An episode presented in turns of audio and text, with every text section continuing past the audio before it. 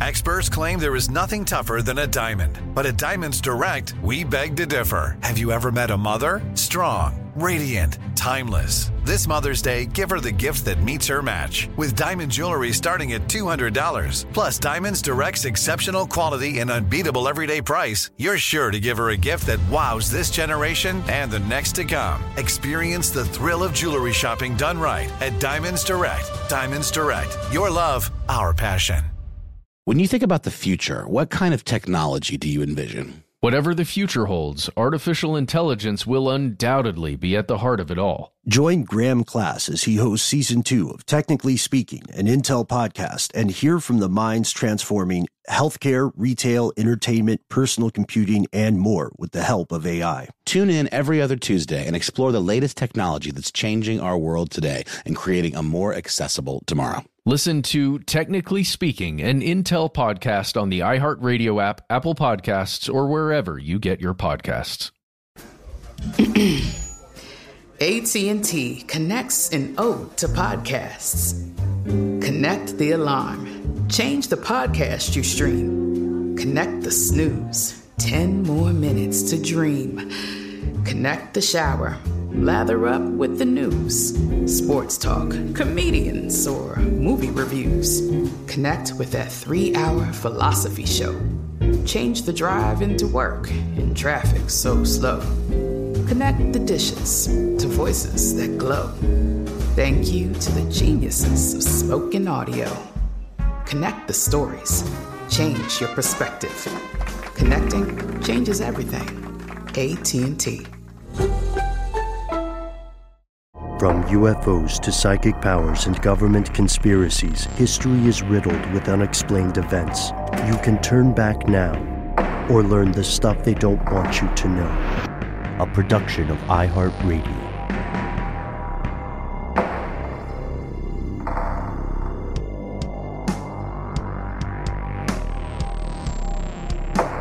Hello, welcome back to the show. My name is Matt. My name is Noel.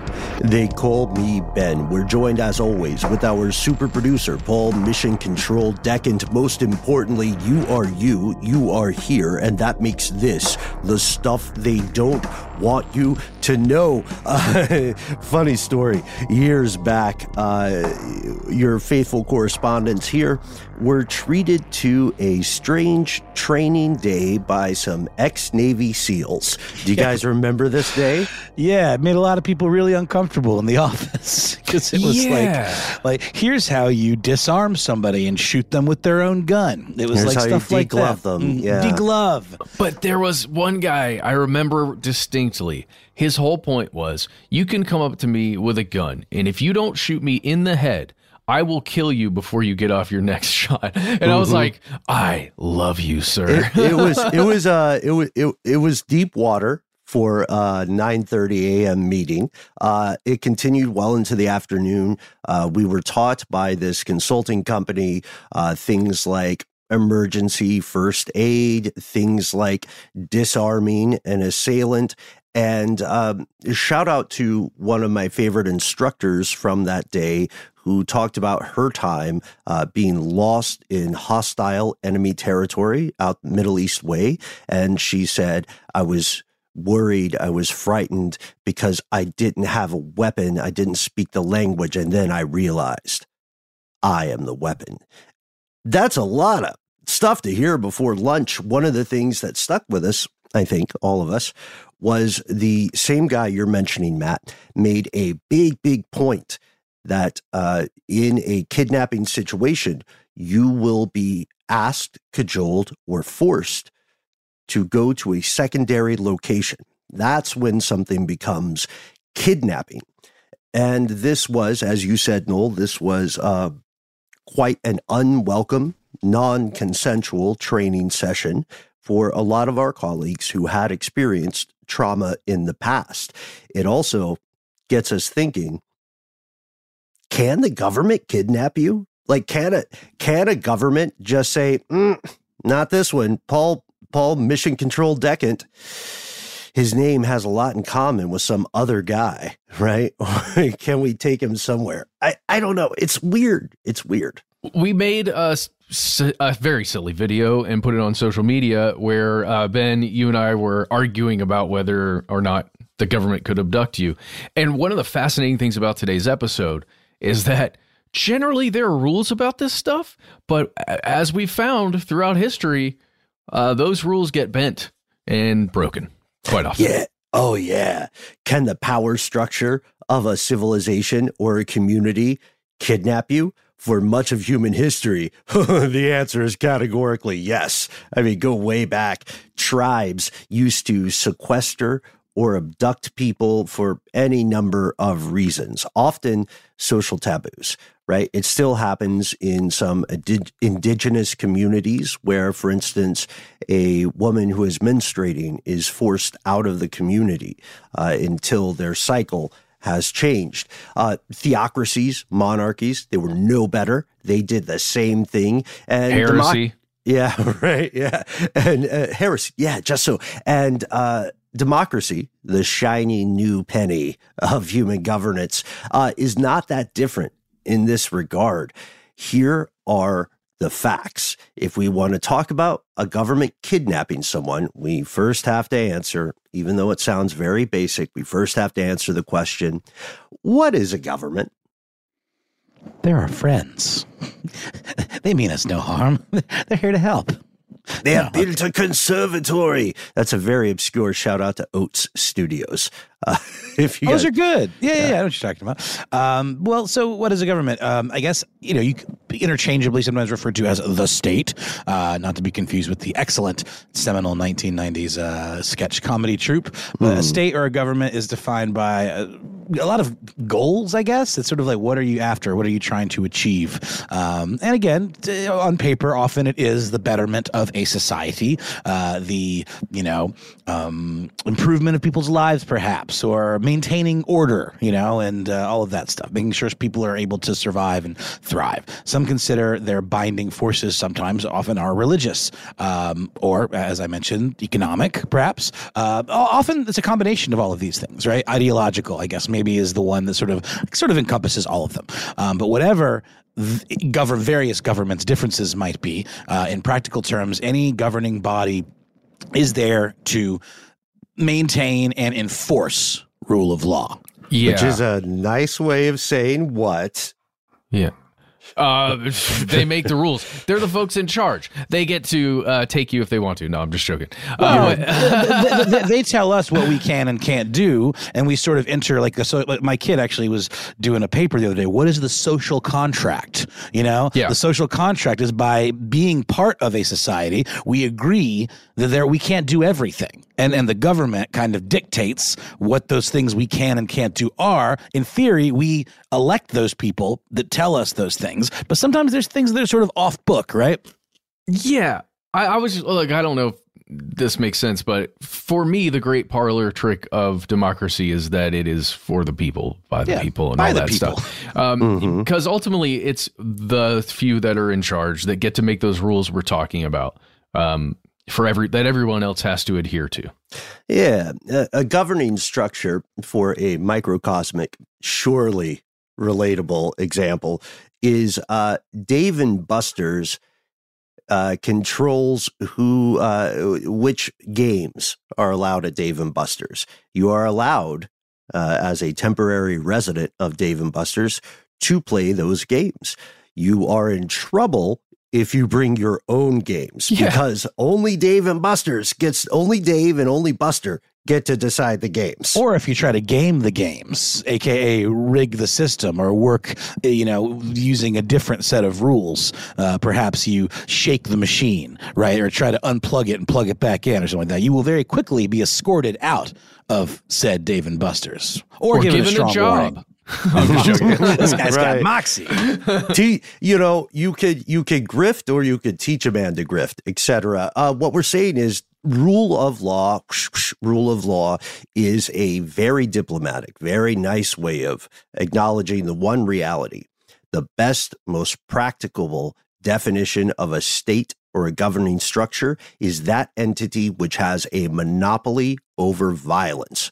Governments do define what is not or is a crime. I mean, look, if you're a citizen, wherever in in pretty much every country you cannot just murder someone impulsively. You can't take people's property. You can't launch an invasion on another country et cetera et cetera. However wherever you are right now your government we guarantee you can has and will do all of those things unless you successfully launch a coup at which point you then become the government and take on all of those things that we were just talking about. But if you lose, you'll probably be executed or at the very least, you know, kicked out and ban- banished, you know?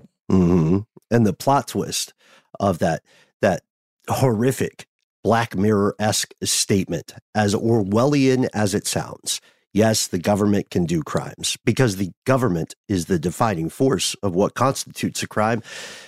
the plot twist is this is not inherently sinister. This is not necessarily bad, which I feel crazy saying.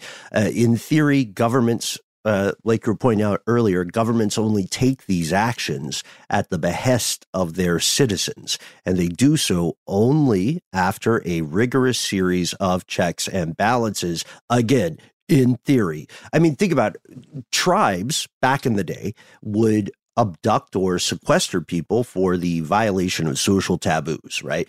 Or for the goal of controlling resources, containing rivals. Theocracies did and do, spoiler alert, the same thing, but only with uh, quote unquote approval from their whatever their metaphysical authority is. God told us, so it's okay right? You know, you mentioned the word taboo, and it reminds me. Uh, I just started watching at the actual recommendation of a friend of the show, Lauren Vogelbaum, a show called Taboo. Um, oh, it's fantastic! It's really, yeah, really, it's really fantastic. great. But it shows some of the stuff we're talking about here in terms of like the East India Trading Company is it becomes a sub government in and of itself that basically has the latitude to do crimes. Like you're you're messing with us. We want this piece of land that you have. We need it. We're going to make you an offer that we hope you can't refuse. Once you refuse it, all bets are off, you know, because they basically were as powerful and sanctioned by the government. So, for all intents and purposes, they became an extension of the government. Again, practicable application. You know, it's like uh, I love that you're mentioning the East Indias, those companies, uh, because uh, whatever derivation they were when in their heyday, they were like, what if the Federal Reserve took field trips? You know, and uh, they did to great acclaim in court. Monarchies also do the same shisty, creepy, sketchy stuff. Uh, and when they would engage in these criminal actions, they would do so because their status quo was under threat. And for those of us playing along at home, you know uh, the people who are most often abducted or kidnapped by monarchies? Other aristocrats that was the most direct threat to the status quo because they were very bloodline oriented people. Shout out to Man in the Iron Mask, which oh. I, uh, oh. yeah, I read, I, I read it earlier and, and then I rewatched it. And uh, Leonardo DiCaprio is just sort of the same age in things. Oh yeah, that's true. I don't. I only watched it. Sorry, I don't do books. But uh, the I'm just joking. The um, the thing I want to point out here is we're, we're talking about theoretically why governments, no matter who runs them or how they got in power, right, do these things for good reason. But I think you, I think the closest one in my mind right now that makes sense for today's topic is how monarchies respond because they're protecting the government protecting itself, right? So taking action that would potentially be against the law to any other country, or if you looked at it objectively, but for the purposes of that government, this is now legal because we are in danger or some really important aspect of our operating system is in danger. Mm, agreed. And you know, for uh, for people who are maybe a bit Pollyanna about uh, the current dominant government trends, uh, you might say, "Well, what about democracy?" You know what I mean? It's important to vote. It is important to vote. We're not going to be dicks about that, but it is equally important to remember that your favorite democracies, your favorite dictatorships, your favorite authoritarian governments, they lumped all of those previous behaviors into a kind of combo meal, uh, salmagundi of righteous cause. At every single point in human history, the state is best defined as the entity in your neck of the global woods with that monopoly on violence. And that applies to kidnapping, just as it applies to murder, just as it applies to theft. Um, folks, you are going to hear Matt, Noel, Paul, and I present an extraordinary story. it's a terrible pun of not just a phenomenon, but a possibly continuing program in which the United States government, champion of freedom, actively kidnapped people from around the world, some of whom remain imprisoned in illegal limbo with no criminal charges as we record this evening. I, I suggest we pause for a word from our sponsor. We got to, you know, we got to rack our ribs. We got to drink our coffees. I just learned about Celsius drink. It's so good, dude. Hey, Celsius, if you're listening, send us some. I need more. When you think about the future, what kind of technology do you envision? Whatever the future holds, artificial intelligence will undoubtedly be at the heart of it all. Join Graham Class as he hosts season two of Technically Speaking, an Intel podcast from Ruby Studio in partnership with Intel. Explore the future of technology that's rapidly evolving our world today with the help of AI. There's still so much work and research needed to fully understand the power and potential of AI, and Intel is at the forefront of implementing implementing AI and revolutionary technology that's changing the world we live in for the better. In each episode, Graham interviews the minds transforming medicine and healthcare, retail, entertainment, personal computing, and more while pioneering new uses for AI in these spaces. So tune in every other Tuesday and explore the latest technology that's changing our world today and creating a more accessible tomorrow. Listen to Technically Speaking, an Intel podcast on the iHeartRadio app, Apple Podcast, or wherever you get your podcasts. Snagajob is where America goes to hire, with the deepest talent pool in hourly hiring. With access to over 6 million active hourly workers, Snagajob is the all in one solution for hiring high quality employees who can cover all your needs. On demand, temp to hire, part time or full time. You name the position warehouse worker, retail associate, grocery store clerk, fitness trainer, baker, stylist, bellhop, podcast producer. Yeah, Snagajob's got a worker for that. With our easy to use platform, you're able to seamlessly post and fill available positions quickly with a dedicated customer support team to provide all the help you need along the way. Kind of nice knowing you have a talent pool like that in your own backyard, right? Snagajob is the partner you need to keep your business running smoothly. So visit snagajob.com or text snag to 242424 to talk to an expert. Snagajob.com, where America goes to hire. I'm Katya Adler, host of The Global Story. Over the last 25 years, I've covered conflicts in the Middle East, political and economic crises in Europe, drug cartels in Mexico. Now I'm covering the stories behind the news all over the world in conversation with those who break it. Join me Monday to Friday to find out what's happening, why, and what it all means. Follow the global story from the BBC wherever you listen to podcasts.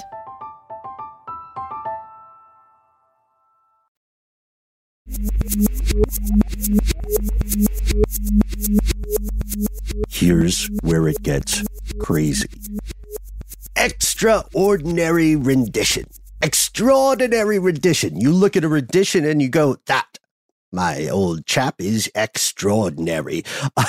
it's it's a euphemism for kidnapping when a government does it versus, you know, your local dirtbags. I, I, like Matt, you and I were having a, a, pretty interesting conversation briefly before we started recording. Is one of the first things we talked about. Uh, why? What is what is an ordinary rendition? Well, eh, okay, so I'm not looking at any definition. In my mind, an ordinary rendition would be when, let's say, a local police force, I guess you could say, kidnaps someone into a patrol car because they're suspected of committing some crime. And so they become uh, a guest at a local jail, right? Um, and then they go through hopefully a judicial process where they're either released or sent to probably a prison. Um, in my mind, that's a rendition just being abducted by a police force that represents the government, whether it's, you know, an entire country, a state, or a local level. Mm. Yeah, I agree. Like the the jurisprudence teaches us that the concept of rendition is just what you describe a transfer of people or individuals from one legal jurisdiction to another. And this oh. happens this happens all the time in, you know, criminal cases like the very lurid stuff. Uh, we hear it often, right? When a let's say a mass murderer or a serial murderer is apprehended in one state and then they are taken to another state to stand trial for uh, their crimes in that separate jurisdiction. In an act of highly ordinary rendition. In an act of extremely ordinary, super mids rendition. In in the US, the phrase extraordinary rendition most often refers to a genre of operations, a genre of programs uh, that uh, that spring sort of sort of before the ongoing war on terror, but definitely they definitely powered up Dragon Ball Z style because of this. Uh, in, That's it, Ben. That's totally it. Yeah, mm. Extraordinary rendition went Super Saiyan during uh, in, in, Afghanistan it's and Iraq. Nine thousand, however many thousand. Yeah, over nine thousand. Oh, yeah. But but if you if you go online, you can find quite a many story about in the 90s, 80s, even before that, where the the U.S. government, particularly the CIA, ended up doing these very similar practices, and it was always I, I Ben, I'm sure you found the same thing. It's always when there is a suspect picked up by some other state government, right? But they happen to be uh, maybe from another country, right? And suspected of doing things in a third country. But the CIA wants that person, so they take them somewhere else. It's always Halloween in America, right? And the company had no compunctions about uh, going trick or treat style, door to door with the Mujahideen. Yeah. And the costumes are really simple. They're just black bags. Oh, wow. Yeah. Um, uh, the, the example that you could find right now, just that I'm thinking about, y'all, is when police in Croatia seized an Egyptian national and then the CIA stepped in and took him somewhere else. But, like, that's crazy. Yeah, it is. And it's true. These are real conspiracies, not conspiracy theories. So let's look at the history about this, right? The the the balls of it, the chutzpah of it, to say one, we are a country that calls ourselves a champion of human rights. You know, habeas corpus, innocent until proven guilty, et cetera, et cetera. All the good stuff, all that slow jazz. Two, we are respecting the rule of law. And then and then three, we don't respect the International Criminal Court. The United States is not and never will be a signatory to that particular circus. So, how is it that the same country, the world's police, said, we're going to go outside of whatever you guys call our jurisdiction, and we're going to take an individual from their present location and we're not taking them back to, you know, Langley. We're not taking them back to DC or anything like that, Leavenworth, et cetera. We're taking them to a third country. And, you know, we're doing it Vegas style. What happens there stays there. I mean, Dude, let's. I know what it goes back to, Ben. Yeah. What's it's that? the it's the eleventh director of the Central Intelligence Agency. No way! What you're talking about, George? George, dude. I'm telling you, so much goes back to George. I it's it's weird. Maybe not. I don't know. This that's my theory. Yeah, I think I think his I think his background uh and, and uh, not to compare him fully to Putin, but you know, Putin's intelligence days make him a really interesting uh, leader of a country. He was Putin-esque.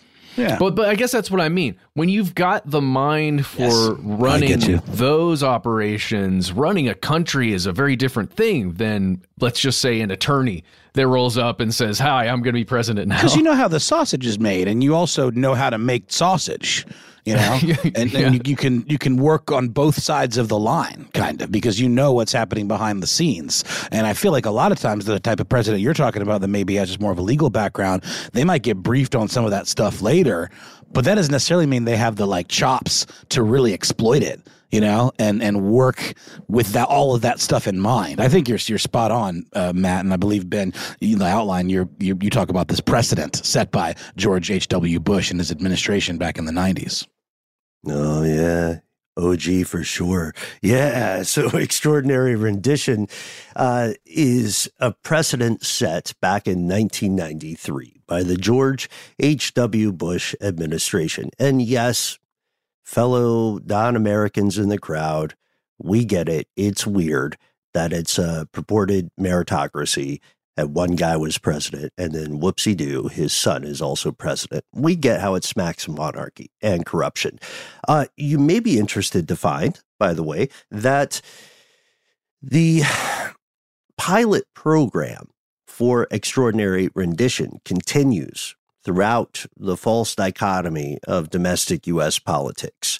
The Clinton administration, elected in opposition to this uh, George the Elder, the Clinton administration enacted this stuff. They put it into play as sort of a, a pilot program, you know, a little test. Let's drive it around the block.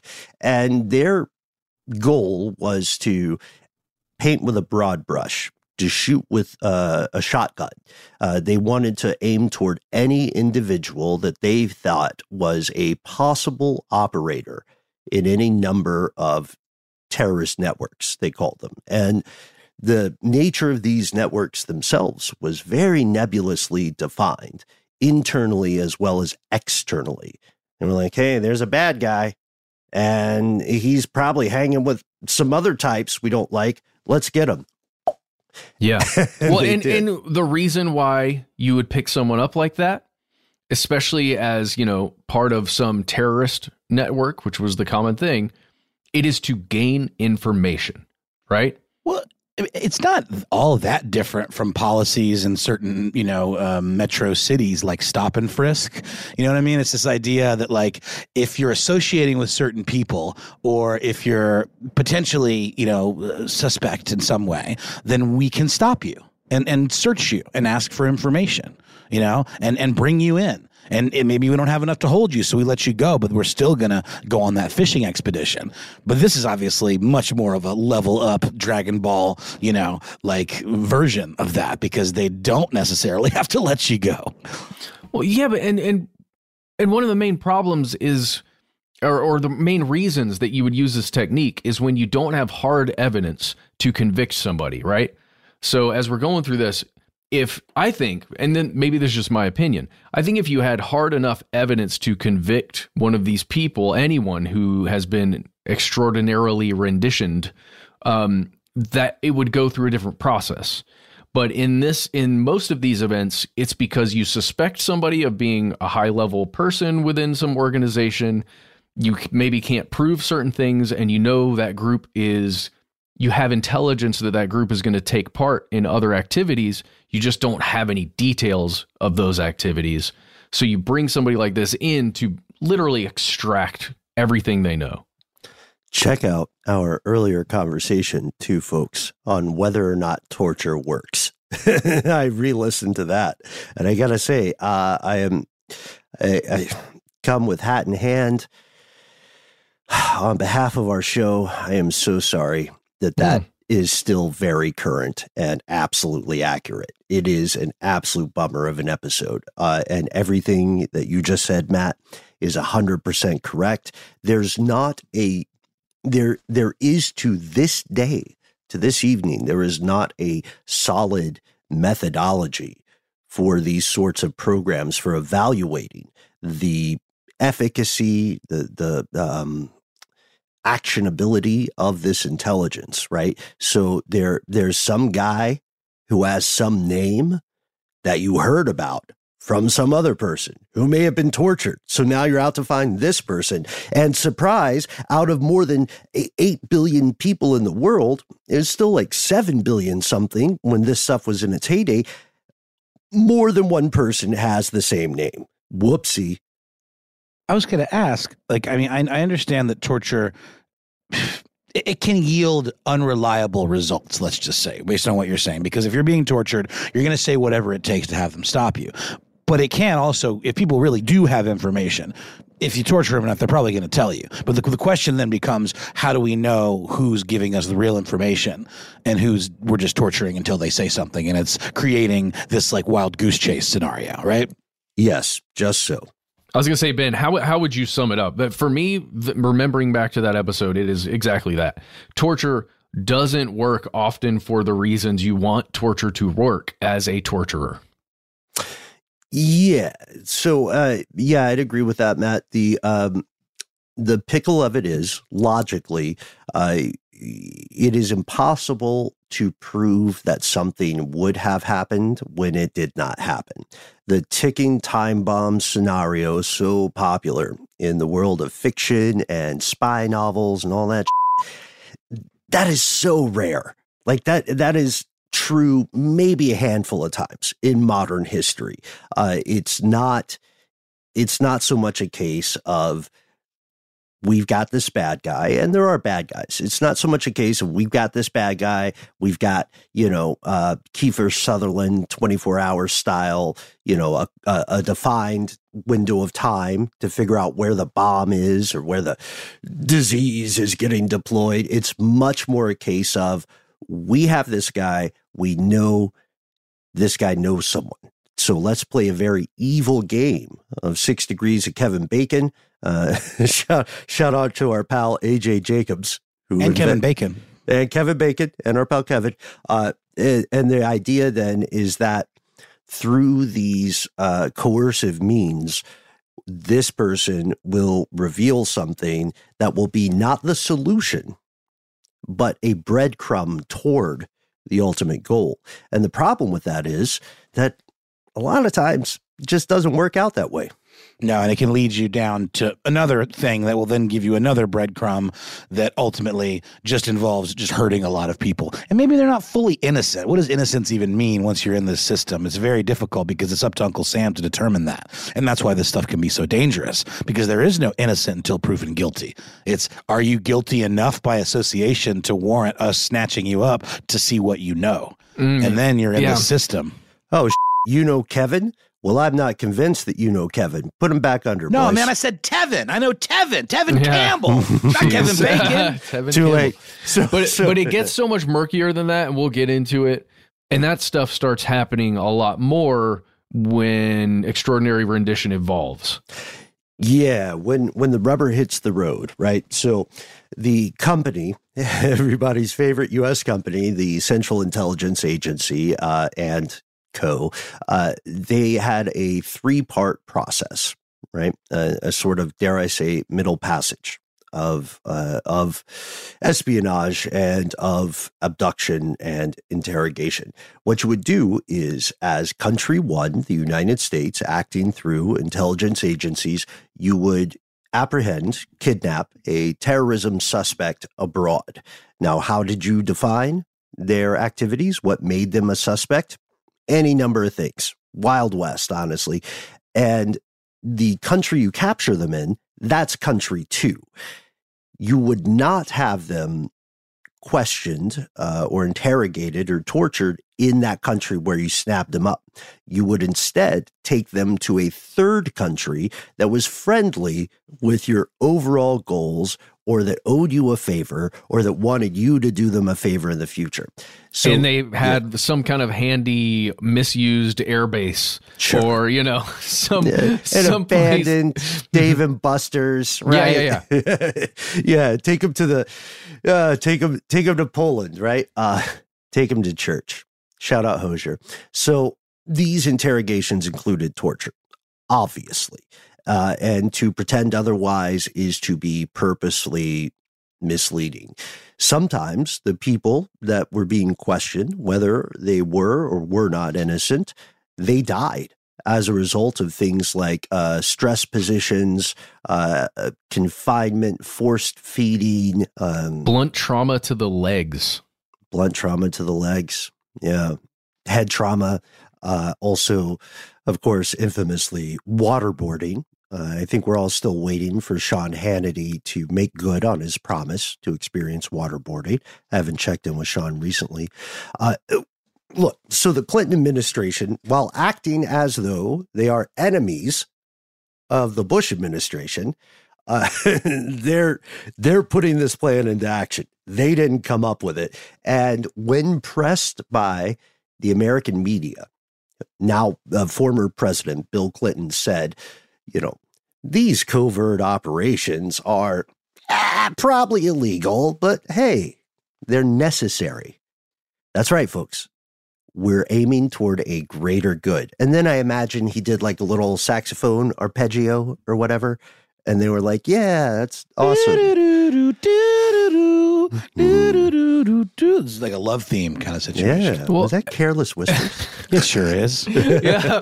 But they, they're definitely illegal because if you brought that suspect back to the United States and interrogated him there, that's definitely illegal right? If you were in another country officially interrogating that suspect in uh, country number two, wherever they were picked up, and you're the ones interrogating them, I'm pretty sure that would be illegal too. It's a loophole, is what it is. Right. Mm-hmm. Yeah, and it's uh, it's plausible deniability. I mean, well, it's, uh, it's it's it's it's not denying it, but it is definitely a loophole. I mean, okay, so fast forward, the U.S. ostensibly a democracy, a meritocracy for some crazy reason, because I'm sure he was the best guy for the job, uh, George H.W. Bush's uh, son, one of his sons, George W. Bush, in a burst of creativity, becomes POTUS, President of the United States.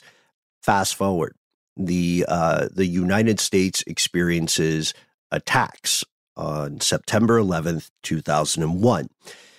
These are attacks by a terrorist group led by Osama bin Laden, bankrolled by factions of the Saudi Arabian government. According to true. the official story. According to the official story. Outside of Saudi Arabia. They, they're as surprised as you are.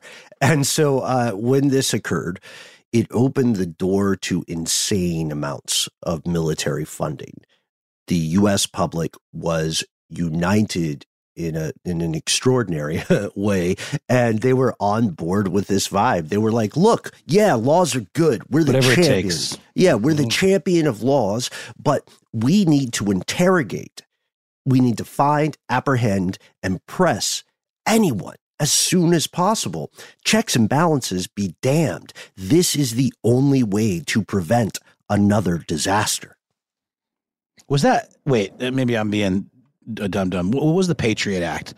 Wasn't that kind of what opened up a lot of this stuff? Oh yeah, and yeah, Patriot okay. Act is Patriot Act is a um, opportunistic consequence. That's right, and, and it's almost like we've never really rendered it back, like from what that did. no, why would you?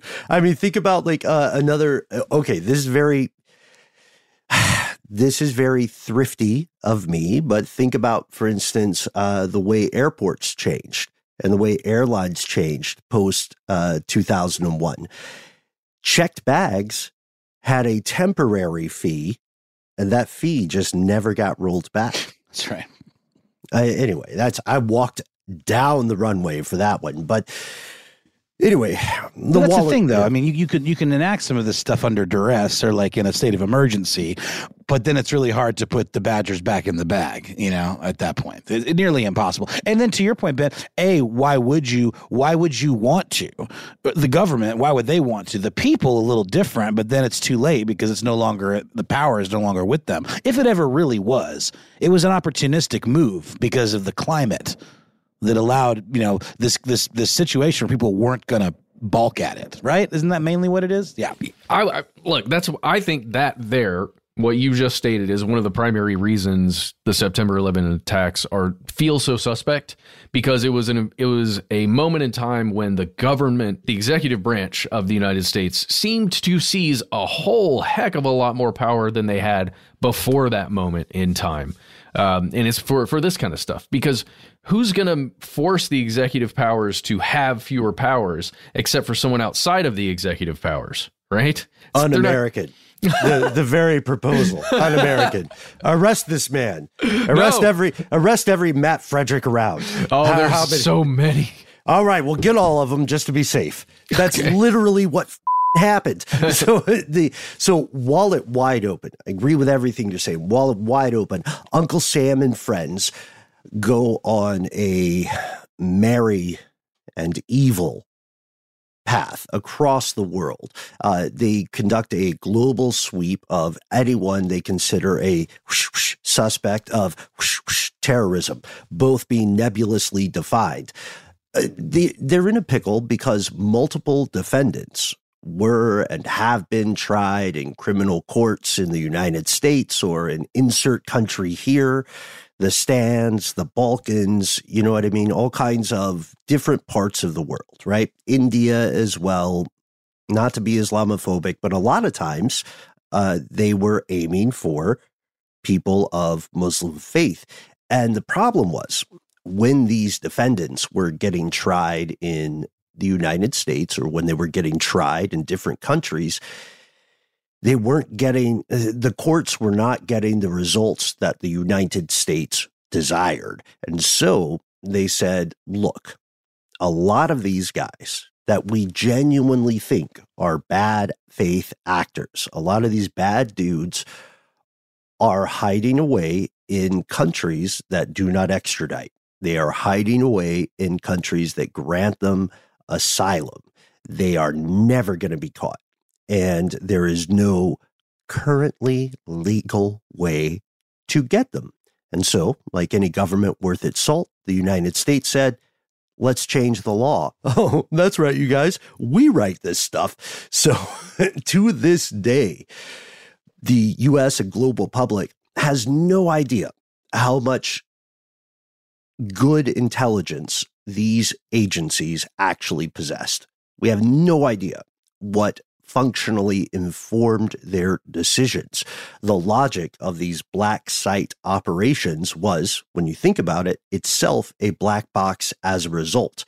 And then also, you know, in 2004, when the U.S. public started getting a little, a little sour on this, uh, the U.S. Supreme Court conveniently decided that quote government agents are immune from civil or criminal liability for their official conduct abroad which is a crazy thing to say. That's a that, that ruling comes from Sosa v. Alvarez Machain or McCain the um the idea was look if you're doing your job and you work for the good guys you work for Uncle Sam then do what thou wilt in service of the greater good, which is not the way you should write a law.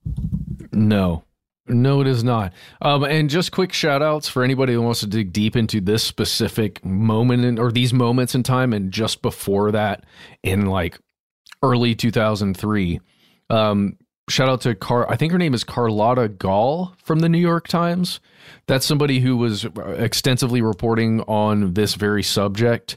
And also shout uh, what New York Times did a bunch of reporting Yes. on this stuff right around that time. But there are there are several other outlets, a lot of other people. Um, check that out for sure. And I'm just before we move on, I would suggest everybody watches this documentary that you can find right now if you're a Prime member. It's free. You can watch it. It's called Taxi to the Dark Side by Alex Gibney. It it will make you extremely uncomfortable and it is upsetting to watch, but it goes over this exact thing that that Ben is describing here. Um, just in too much detail. It's important detail. I'm really glad you shouted that out because more people need to be aware of these things. This is the stuff they don't want you to know. I mean, the practice of extraordinary rendition accelerated to unprecedented levels. You could even make the argument that the Bush administration, oh, I'm sorry, again, there's two. That's weird. Uh, the earlier one, they probably didn't see this coming. They probably didn't know what kind of automation they had enabled. The U.S. essentially needed to, uh, and beat me here again, Paul, the U.S. needed to prove some gangster. They needed the world to know anyone can get it. Wherever you are, you can be touched. Uh, it was as if Uncle Sam said, You guys want smoke? What a coincidence. You and everyone you know happen to be sitting in the smoking section. So holler at me, you know? Oh, I thought you were going to say is on fire, at, Yeah. like currently, That- that and you're holding a flamethrower. no, no, no. I, I think, I think the, the subtler the better. Walk, what is it? Uh, walk softly and carry a big stick. Mhm. And so we're going to pause for a word from our sponsor, and then we'll return uh, to some more extraordinary renditions, assuming we're still here. When you think about the future, what kind of technology do you envision? Whatever the future holds, artificial intelligence will undoubtedly be at the heart of it all. Join Graham Class as he hosts season two of Technically Speaking, an Intel podcast from Ruby Studio in partnership with Intel. Explore the future of technology that's rapidly evolving our world today with the help of AI. There's still so much work and research needed to fully understand the power and potential of AI, and Intel is at the forefront of implementing AI and revolutionary technology that's changing the world we live in for the better. In each episode, Graham interviews the minds transforming medicine and healthcare, retail, entertainment, personal computing, and more, while pioneering new uses for AI in these spaces. So tune in every other Tuesday and explore the latest technology that's changing our world today and creating a more accessible tomorrow. Listen to Technically Speaking, an Intel podcast on the iHeartRadio app, Apple Podcast, or wherever you get your podcasts. Snagajob is where America goes to hire, with the deepest talent pool in hourly hiring. With access to over 6 million active hourly workers, Snagajob is the all in one solution for hiring high quality employees who can cover all your needs. On demand, temp to hire, part time or full time. You name the position warehouse worker, retail associate, grocery store clerk, fitness trainer, baker, stylist, bellhop, podcast producer. Yeah, Snagajob's got a worker for that. With our easy to use platform, you're able to seamlessly post and fill available positions quickly with a dedicated customer support team to provide all the help you need along the way. Kind of nice knowing you have a talent pool like that in your own backyard, right? Snagajob is the partner you need to keep your business running smoothly. So visit snagajob.com or text snag to 242424 to talk to an expert. Snagajob.com, where America goes to hire. I'm Katya Adler, host of The Global Story. Over the last 25 years, I've covered conflicts in the Middle East, political and economic crises in Europe, drug cartels in Mexico. Now I'm covering the stories behind the news all over the world in conversation with those who break it. Join me Monday to Friday to find out what's happening, why, and what it all means. Follow The Global Story from the BBC wherever you listen to podcasts.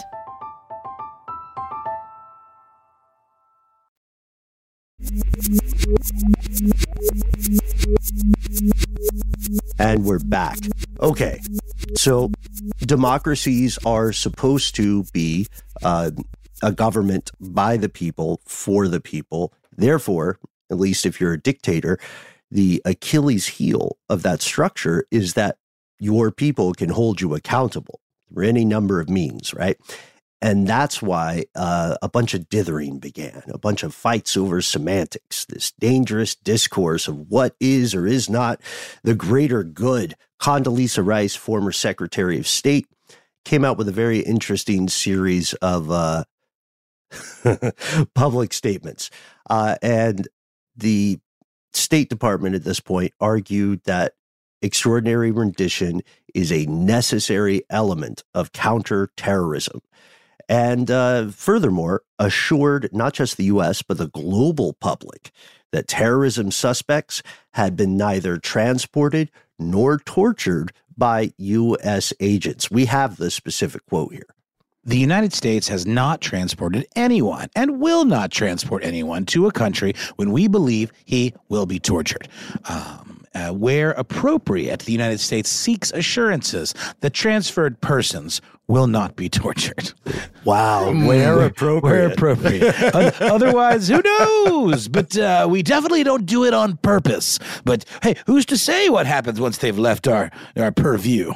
Yeah, but that's so insane because right. I mean, this is right around the time when there was actual discussion within the halls of power in the White House where they're deciding what the definition of torture is. Right? Mm-hmm. They're deciding that legally. What is Oh, torture? What is not? That one guy was like, "Hey, I stand for hours at a time at work." Rumsfeld? Yeah, That was Rumsfeld. Rumsfeld. I think. Yeah.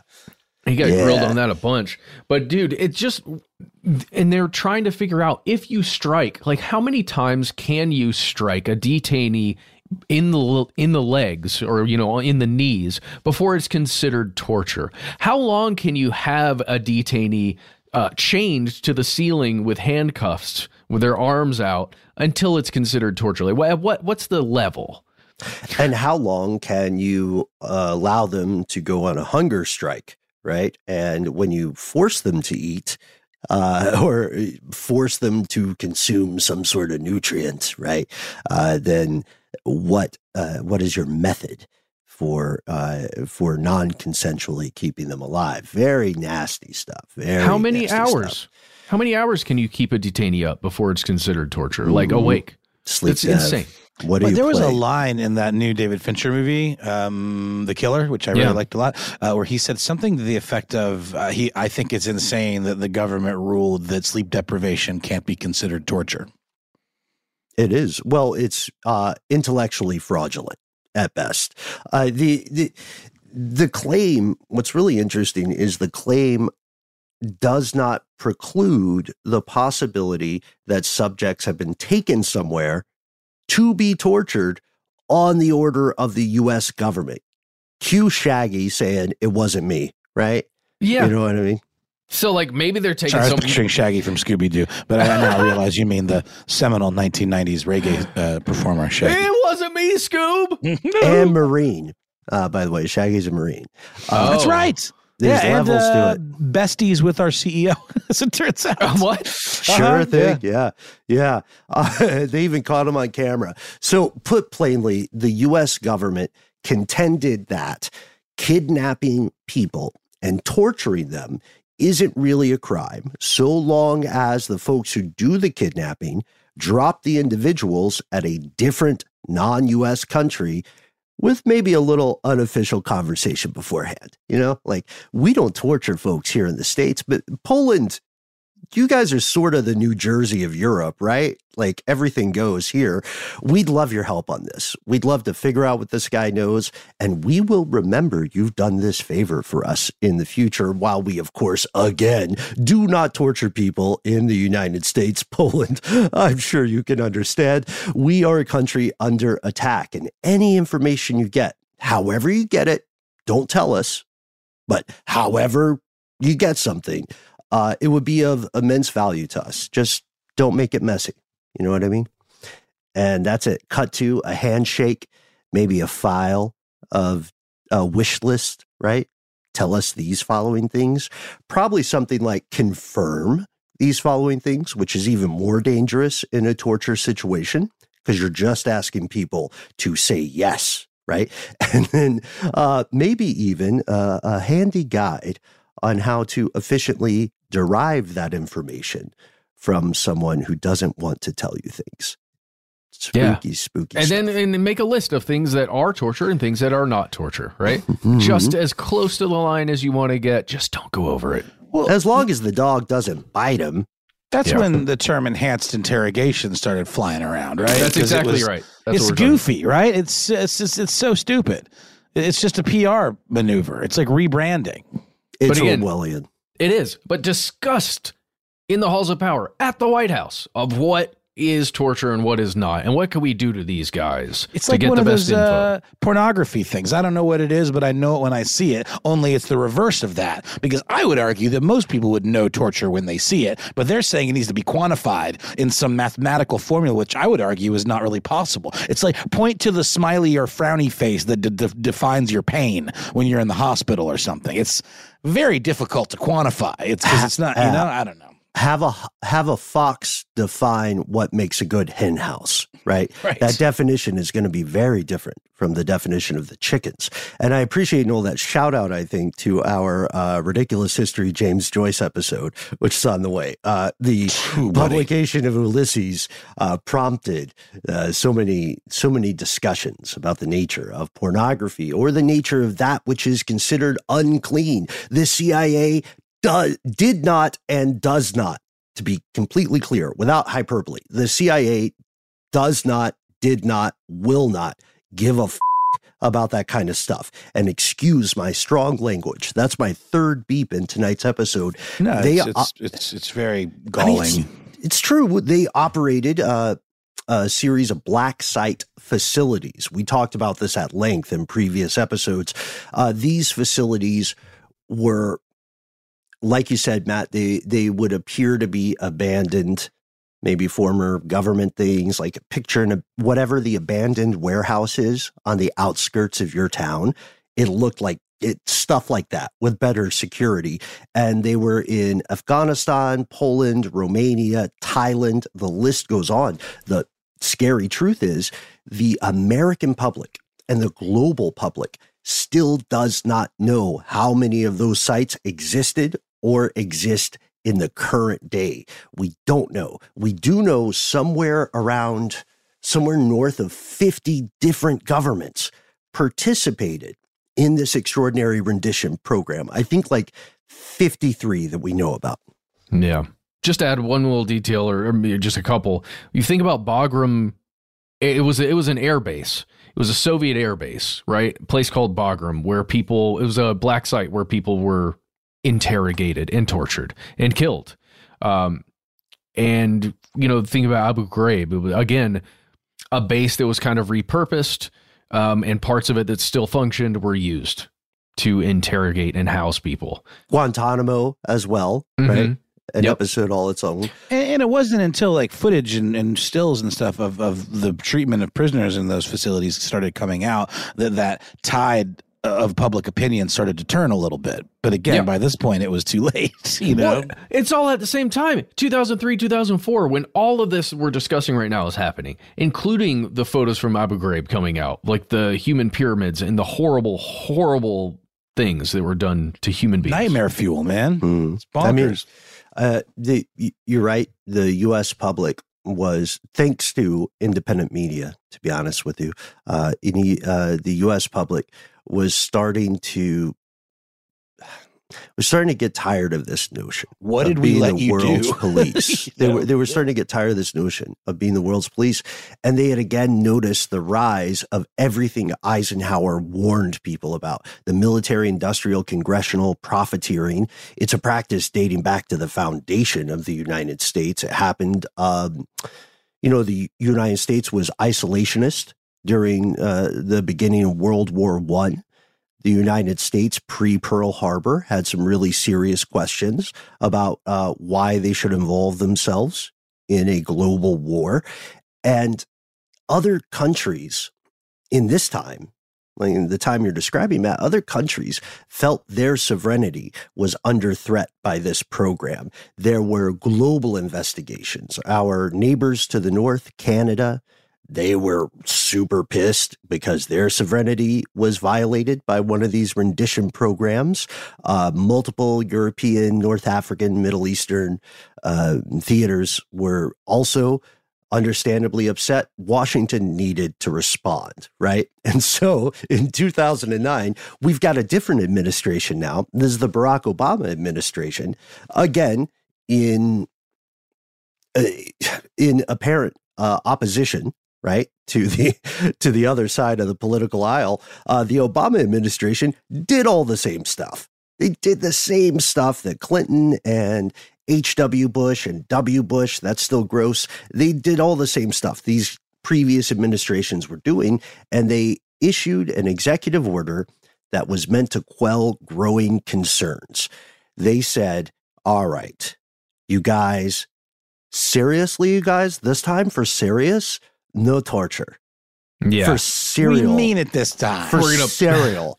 We're going to pull back on the torture and we're going to get a lot more drone killing going on. right.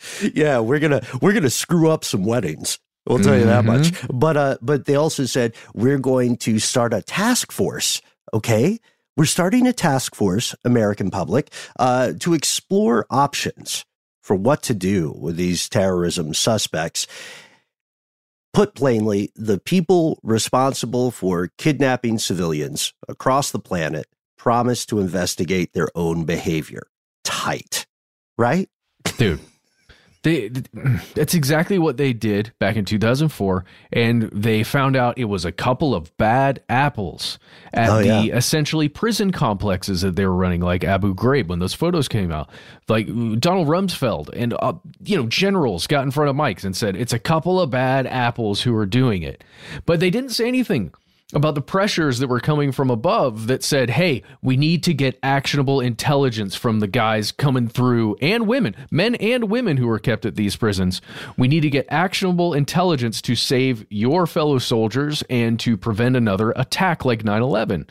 So the very lowest end, the mil- the military police assigned to those places and the interrogators who were part of military intelligence basically had marching orders to extract any info you possibly could and a very loose set of things they could and could not do.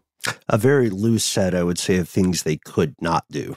Right. Oh, maybe that's it. Maybe that. right? No, you're like, right. You're right. Yeah. it's like, all right, guys, I'm the cool dad right now.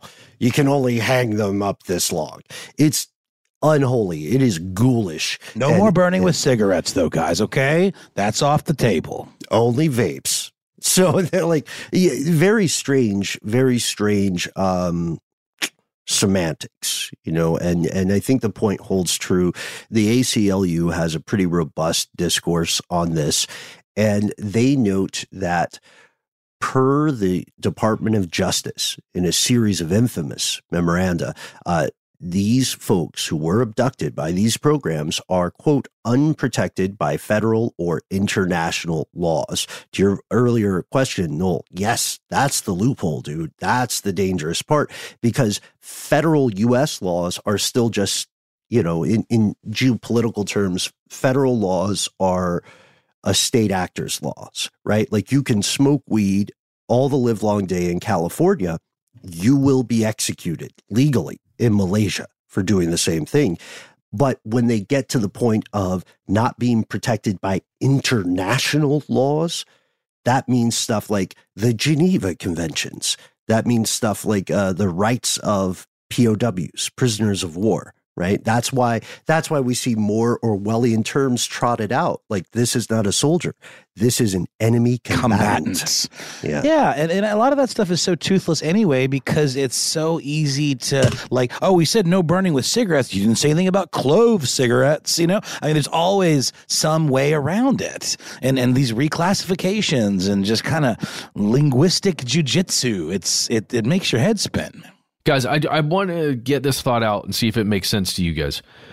I think when this concept originated, right back to George H.W. Bush, he's thinking as CIA, he's thinking abducting a single person using everything we've been talking about here, maybe enhanced interrogation, maybe even torture, but on a single individual where the the company is seeking very specific information about either a group or a potential singular attack or you know some cell but they're interrogating one person I think when it originated with that group of people and with George H.W. Bush at the head of some of those ideas, or maybe at least the signer of some of those ideas, when it evolved into the thing that his son was dealing with, with a war where now you've got a prison system running that very concept, right? Of an, a single individual undergoing those things, right? To extract information. I think it's a whole other, it was just a whole other bag of badgers because now think back to the Stanford prison experiment, think back to what psychologically occurs when a pri- inside a prison rather than just a singular uh, interrogation room interaction, right? I think that's the major the major change that occurred in the the thing that the originators didn't think would happen. The exception became the rule, right? Became mm-hmm. the practice. The uh, the pop up shop that was meant to be around for an afternoon became a franchise, right? Yeah, well, because in the in the one person example, you've got probably a seasoned interrogator who's been interrogating suspects for the entirety of their career. But in you know in the prison system, it's literally military police that do not know what exactly the rules are. They're given a very loose set of objectives, and the main objective is get information from this person. And we know, yeah, that's well put. And I agree with you. We know we know folks who have been involved on the US side in in these sorts of pursuits, in these activities, people who have conducted interrogations and they are not supervillains, right? They're not they're not or whatever. They're people who are trying to do a job in a good faith effort. And the problem is the rules of the road keep changing and the demands, the expectations, the goal of the mission keeps changing. And at some point, when things go wrong, all of a sudden, there's no one at the wheel which is uh, again another problem with programs like this. There is no strong impetus to close this massive loophole, this massive shaggy, it wasn't me kind of passing the buck. Uh, it's a phenomenon that will continue, uh, not just in the US, but in any government with the power to do so. Even now in 2023, as we record this evening, this is a genuine conspiracy. This is an attempt quite successful, honestly, to skirt the rule of law. Consider the United Nations legendary bars these guys are spitting. Here's a real sexy thing they wrote. It's called the United Nations Convention Against Torture and Other Forms of Cruel, Inhuman, or Degrading Treatment.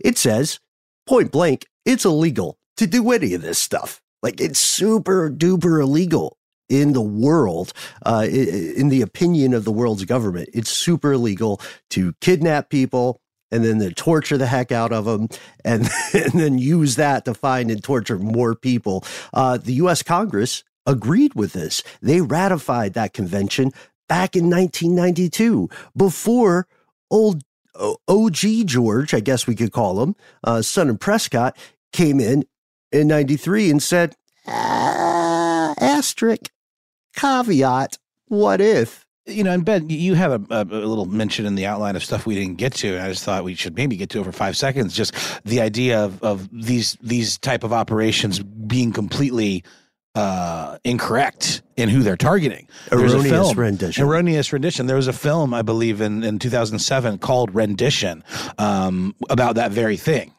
You know, about about a suspect that's basically they grabbed the wrong guy and someone just disappeared you know, and uh, the wife asks the senator for help, and that therein lies the plot of the movie. I think it's got Jake Gyllenhaal and Meryl Streep and um, Reese Witherspoon in it, but I think it was it was based on a, a real thing that happened, and these types of things happen all the time. Oh, I don't know, maybe not, maybe not all the time, but more than you'd, you'd like to think.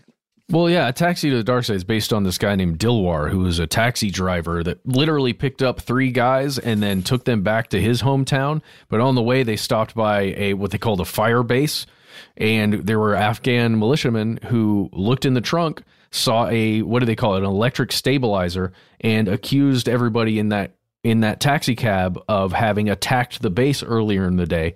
So they all got sent to Bagram, uh, and or they all got sent away. This guy Dilawar, the driver, was sent to Bagram where he got tortured for five days and he died.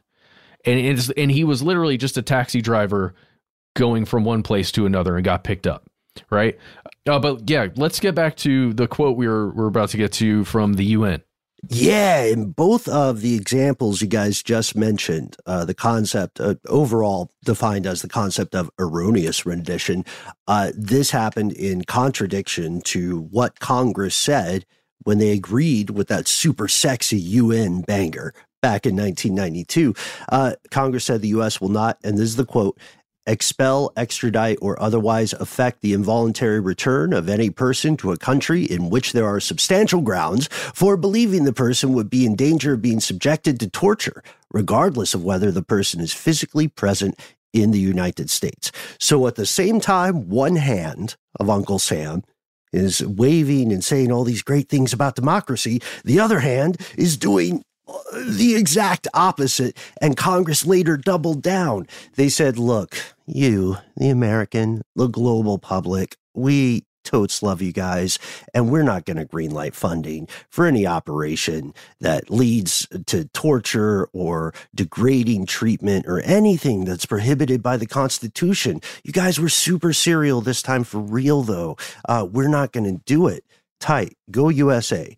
And the USA did go. They went around the world and they did everything that Congress said was not going to happen. Uh, look, go past the lip service, past the PR, past the, the campaign spins that are spinning up now as we speak. The largely unelected leaders of these agencies, the inheritors of these legacy programs, they continue to function. You cannot directly vote for or against them or these processes. There is a conspiracy afoot. And the idea that you can move someone from their home country to another place and do whatever you want in search of nebulously defined things, that's beyond the rule of law. It is logically, like we were talking about earlier, it's logically perilous. It's nigh impossible to defend actions that did not occur. So as a result, the public will never know whether these programs resulted in actually saving lives. What we can say is this hundreds and hundreds of people got sucked up in this program.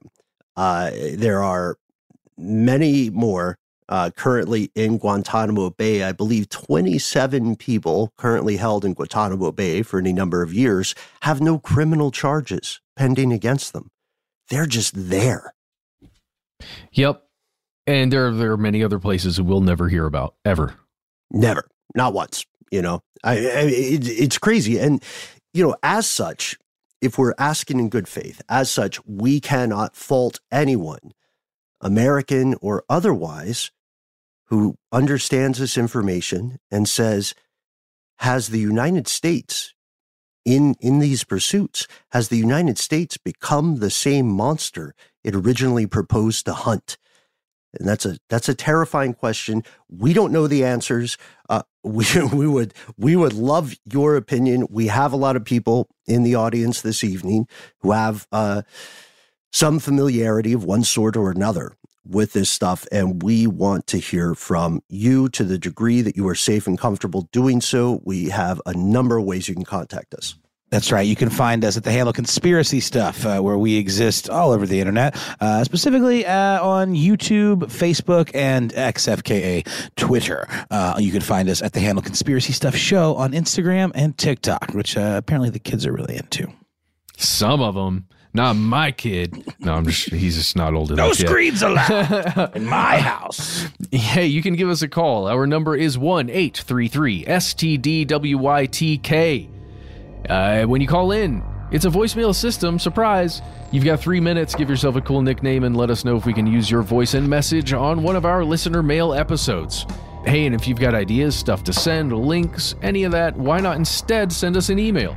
We are the folks who read every single email we get. Uh, send us those links, send us those photos, take us to the edge of the rabbit hole. We'll do the rest where we are conspiracy at iHeartRadio.com.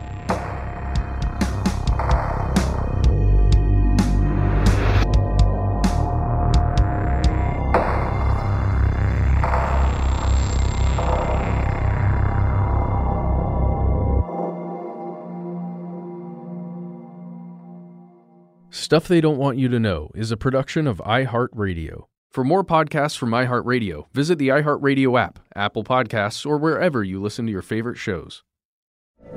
From BBC Radio 4, Britain's biggest paranormal podcast is going on a road trip. I thought in that moment, oh my God, we've summoned something from this board. This is Uncanny USA. He says, Somebody's in the house. And I screamed. Listen to Uncanny USA wherever you get your BBC podcasts, if you dare.